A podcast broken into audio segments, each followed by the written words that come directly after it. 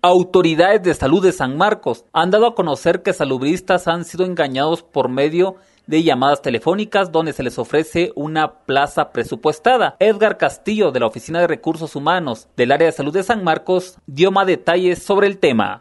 Lo que se requiere acá es de que todos los colaboradores a nivel nacional ingresen la información ahí requerida.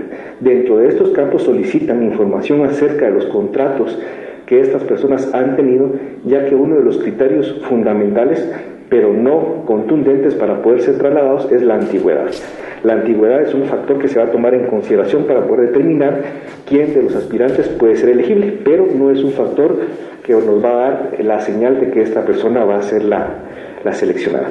Dentro de estos criterios pues también está una evaluación técnica, hay una entrevista, hay una prueba psicométrica a cargo del servicio civil y pues nosotros como unidad ejecutora vamos a ser los responsables de consolidar toda esa información y documentar esos procesos.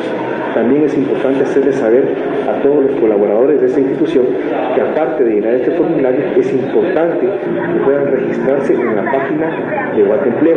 Ya el director de área lo mencionó hace un momento.